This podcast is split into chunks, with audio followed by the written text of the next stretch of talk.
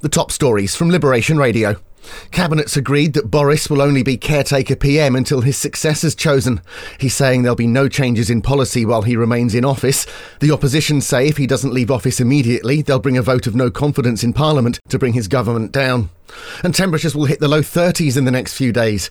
They've issued a level 2 heat health alert. We're being told to get used to it as climate change makes heat waves more likely and more extreme. From the Jersey Evening Post, a restaurant in St Aubin been told to pay former employees six grand. Shinzo closed in May, saying it was owed 85,000 from the co-funded payroll scheme.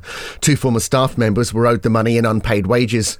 And a man's been jailed for possession and supply of heroin. James Harris was sentenced to four years and nine months after police found over six grams of the drug, along with digital scales and over £3,000 in cash. Get the full stories and more at jerseyeveningpost.com.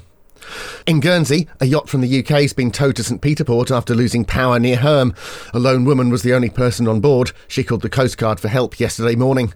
And all secondary schools will now finish at the same time. Students at the grammar school and sixth form centre will now have a shorter lunch break and finish earlier. Get your daily news fixed with the Liberation Radio News podcast. Find it on the Liberation Radio app at liberationradio.co.uk or ask your smart speaker to enable the Liberation Radio skill.